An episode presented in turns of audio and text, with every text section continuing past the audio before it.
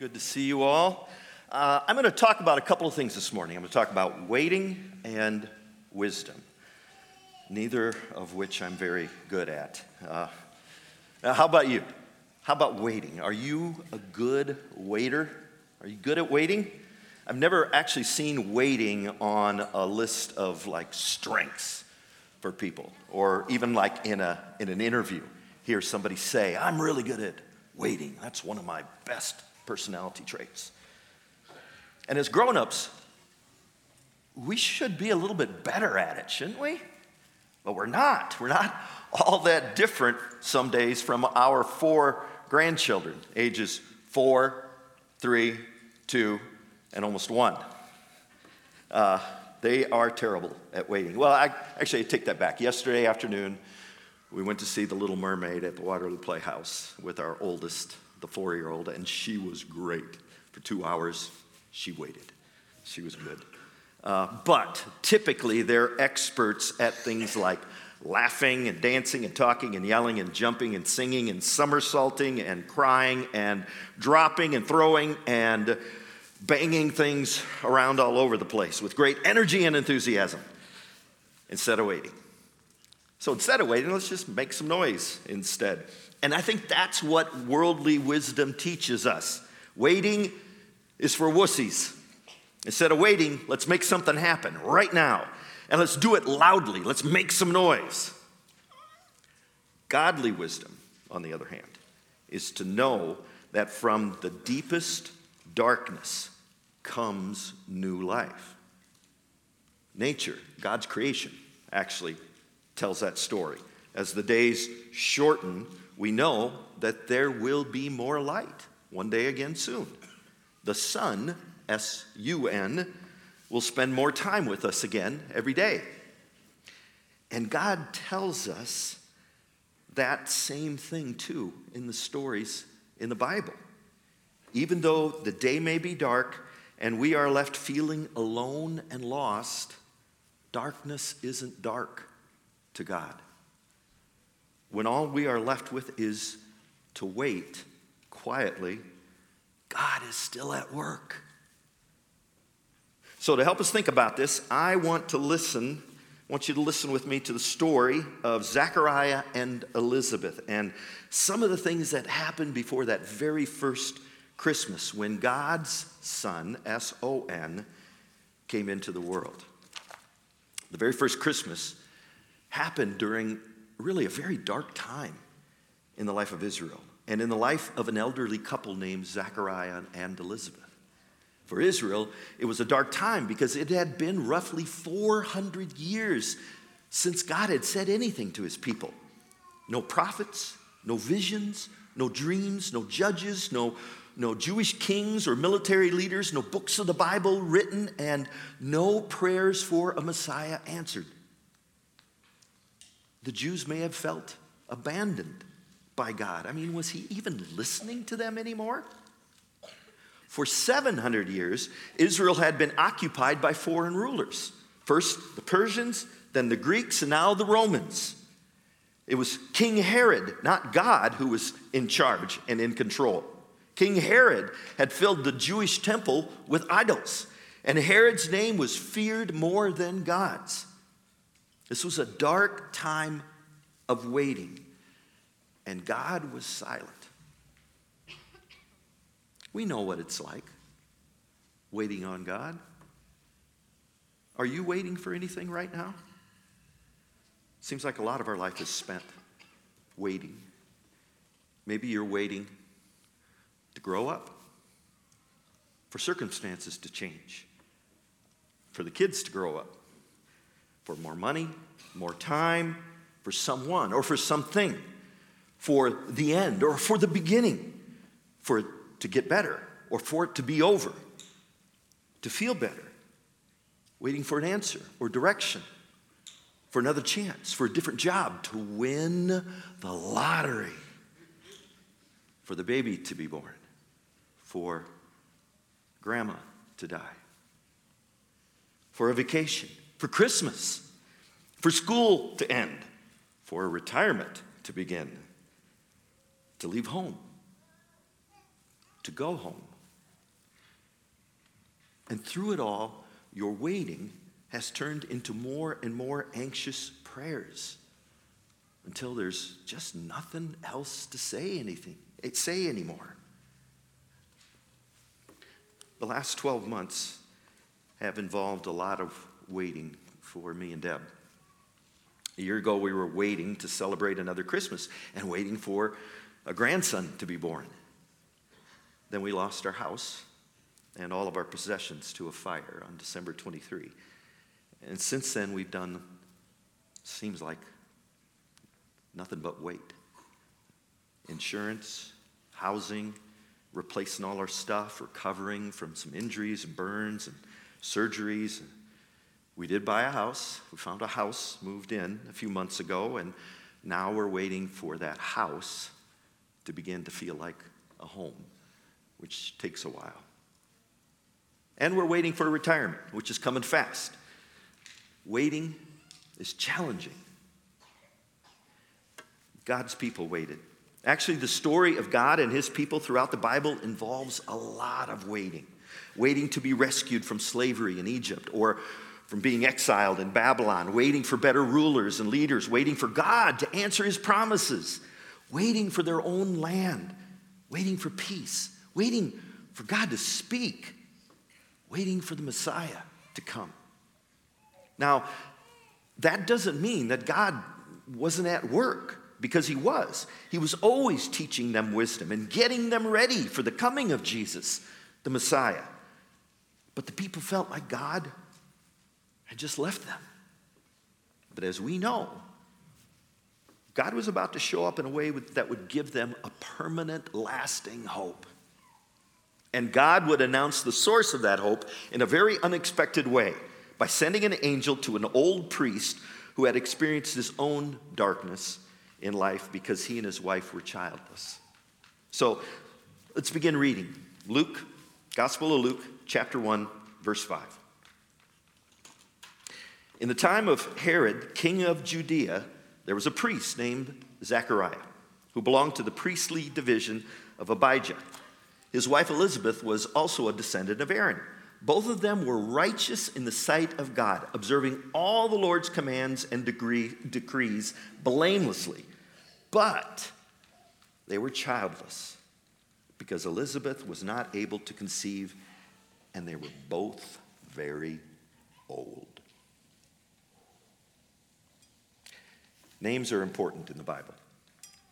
And this is one of those times where the names of the people involved in the story actually foreshadow what God is about to do in their lives. So Zechariah means God remembers. And we're about to see that even though Zechariah may feel that God had forgotten him, exactly the opposite is true. God remembers Zechariah, and he remembers his people. Elizabeth means God is my oath. And God is about to make an oath, a promise, that's going to bring great light to dispel both the darkness that Elizabeth and Zechariah are living in and the darkness that Israel experienced as a people. Zechariah and Elizabeth come from priestly families, which means they dedicated their lives to pleasing God. And yet, in spite of that, there's this deep sadness because they couldn't have children. This is just one of the many places in the Bible where we discover that following God doesn't guarantee that we won't experience disappointment and difficulties in our life. But, like I said, God's about to do something miraculous that would overcome the waiting and darkness that they'd lived in for so long. So let's, let's go on. Once, when Zechariah's division was on duty and he was serving as priest before God, he was chosen by lot, according to the custom of the priesthood, to go into the temple of the Lord and burn incense. And when the time for the burning of the incense came, all the assembled worshipers were praying outside. So there were twenty-four divisions of priests that served the temple on a rotating basis. Each division served twice a year and would travel from their homes to Jerusalem to serve those who were worshiping and sacrificing in the temple. There may have been as many as twenty thousand priests in those twenty-four divisions. So each division had about one thousand priests. One of the most significant duties the priests performed during their service was to burn the incense inside the holy place where the Ark of the Covenant was, in the temple, twice a day. And that responsibility was assigned by drawing lots, kind of like drawing a name out of a hat, to see which of the hundreds of priests got to perform this important duty. So that day, Zechariah got picked. So while the people were praying in the temple, outside the holy place, Zechariah went in to burn incense. Now, we can't be sure, but it's quite likely that this was the one and only time that Zechariah would get to do this, would get to go in to the holy place and burn incense for the people. So my guess is he was just a tiny bit excited about this. But I doubt he could have ever imagined what God was about to do in his life. Verse eleven. Then an angel of the Lord appeared to him, standing at the right side of the altar of incense. When Zechariah saw him, he was startled and was gripped with fear. But the angel said to him, "Do not be afraid, Zechariah. Your prayer has been heard. Your wife Elizabeth will bear you a son, and you are to call him John. He will be a joy and delight to you, and many will rejoice because of his birth, for he will be great in the sight of the Lord. He is never to take wine or other fermented drink, and he will be filled with the Holy Spirit even before he is born. He will bring back many of the people of Israel to the Lord their God, and he will go on before the Lord in the spirit and power of Elijah to turn the hearts of the parents to their children and the disobedient to the wisdom of the righteous, to make ready a people prepared for the Lord." Zechariah's experience here of having an angel appear to him is pretty consistent with what's going to happen to both Joseph and Mary several months later. Seeing an angel was a terrifying experience. So in each of these cases, the first words the angel says is, "Don't be afraid." And the angel has good news for Zechariah. God has remembered him and is about to answer his prayers. They're going to have a child. And not just any child, because he is going to prepare the way for Jesus, the Messiah. This is also good news for God's people. I mean, think about it. Nobody has heard anything from God for four hundred years. And when God speaks, he chooses Zechariah to be the very first person to whom he reveals the coming of Jesus. Zechariah and Elizabeth must have been praying for a child for so long. And now when there's no way that that prayer should be answered, it is. I mean, does it always happen that way? Well, no, it doesn't. Sometimes prayers are answered. Sometimes prayers are unanswered. And we don't know why. But sometimes God waits until there's no way that the answer can be explained any other way than to say, God did it. So this is a story of God at work while everyone waited. Now, you'd think that a meeting with an angel would be pretty much a guarantee to have a, a positive, joy-filled response. But that's not exactly how it works with Zechariah. Zechariah asked the angel, "How can I be sure of this? I'm an old man, and my wife is well along in years." And look at how the angel reacts to his doubts. "I am Gabriel. I stand in the presence of God, and I have been sent to speak to you and to tell you this good news. And now you will be silent and not able to speak until the day this happens, because you did not believe my words, which will come true at their appointed time." God gives Zechariah a great big time out. I mean, if you're a parent, you probably have done this with your kids, maybe a five-second, five-minute, five-hour timeout. But nine months? I mean, is it only me, or does that seem to be just a tiny bit excessive? All Zechariah says is, hey, did you notice how old I am? How's this going to work? And he gets nine months of silence. Why? Well, I'm not really sure. Only God sees into Zechariah's heart. And Zechariah should know better. He should have displayed more wisdom. He's one of the good guys. He's a devoted follower of God, it says. He knows the scripture. He knows the story of Abraham and Sarah when an angel visited them and promised they'd have a child in their old age. He knows what God says in Psalm forty-six. Be still, be still, and know that I am God. I will be exalted among the nations. I will be exalted in the earth. When Zechariah comes out from the holy place, it's obvious that something strange has happened to him. Meanwhile, the people were waiting for Zechariah and wondering why he stayed so long in the temple. When he came out, he could not speak to them. They realized he had seen a vision in the temple, for he kept making signs to them, but remained unable to speak. When his time of service was completed, he returned home.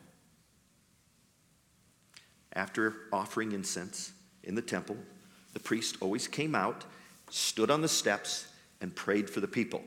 It's all very orderly and predictable. The same thing happened twice a day, same way, every day.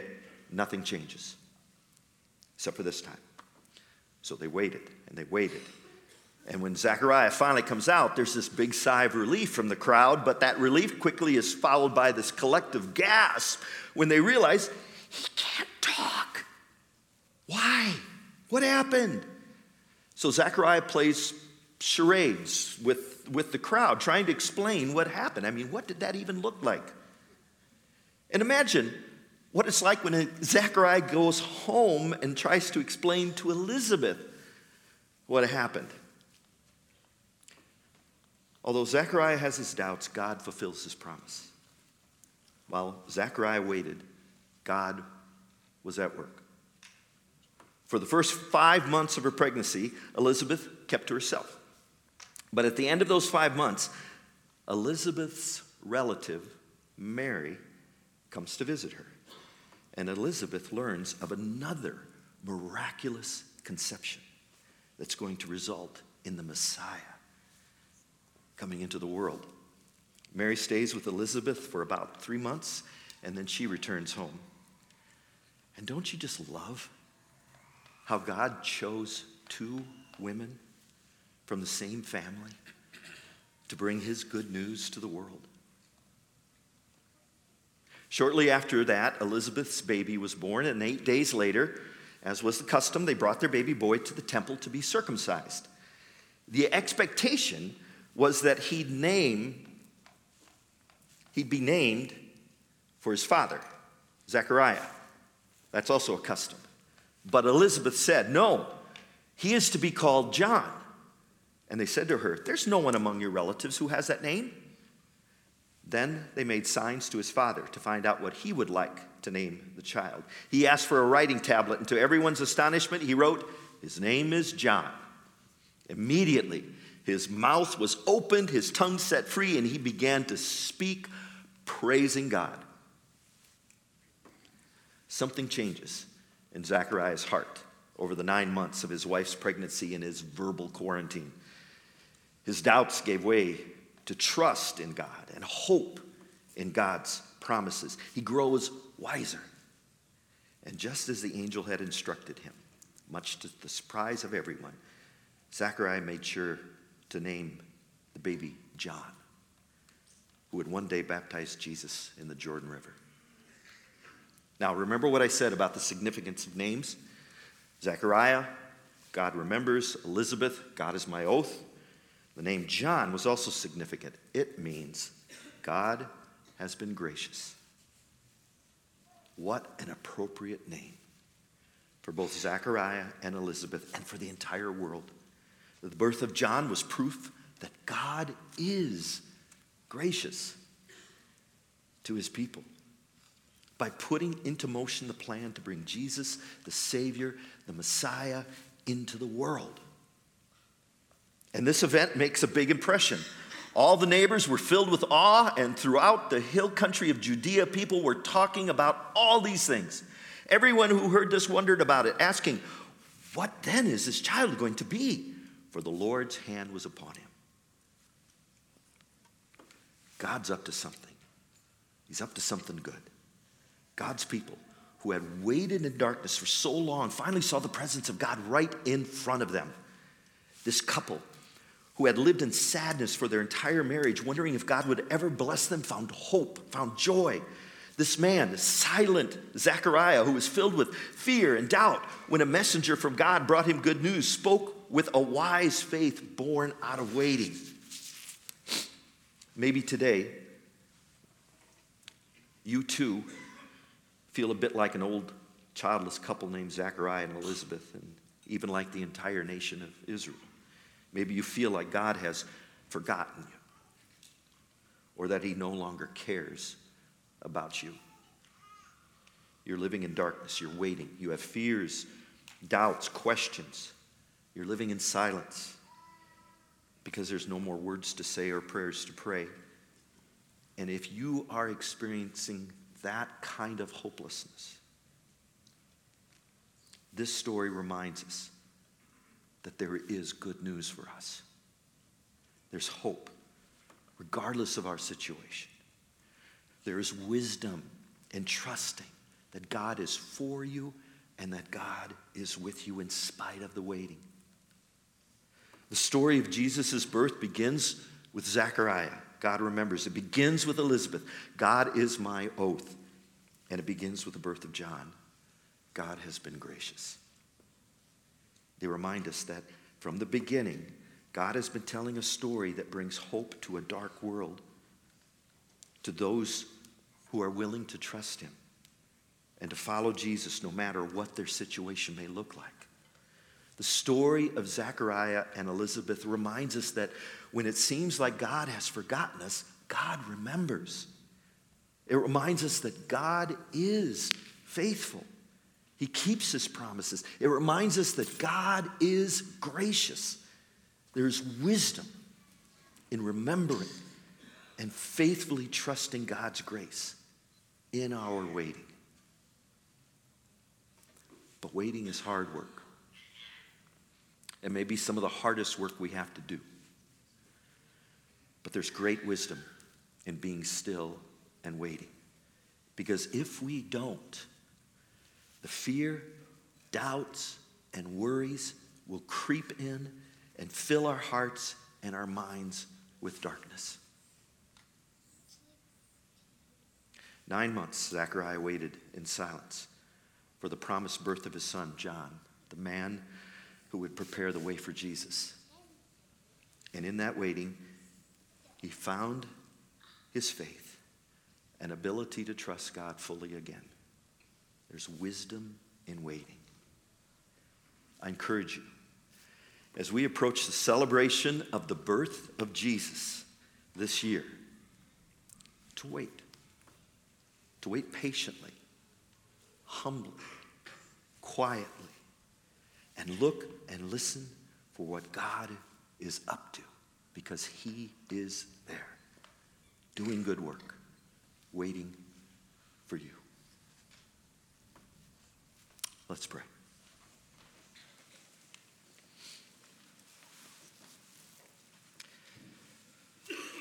Father, seems that much of our waiting is not by our own choosing.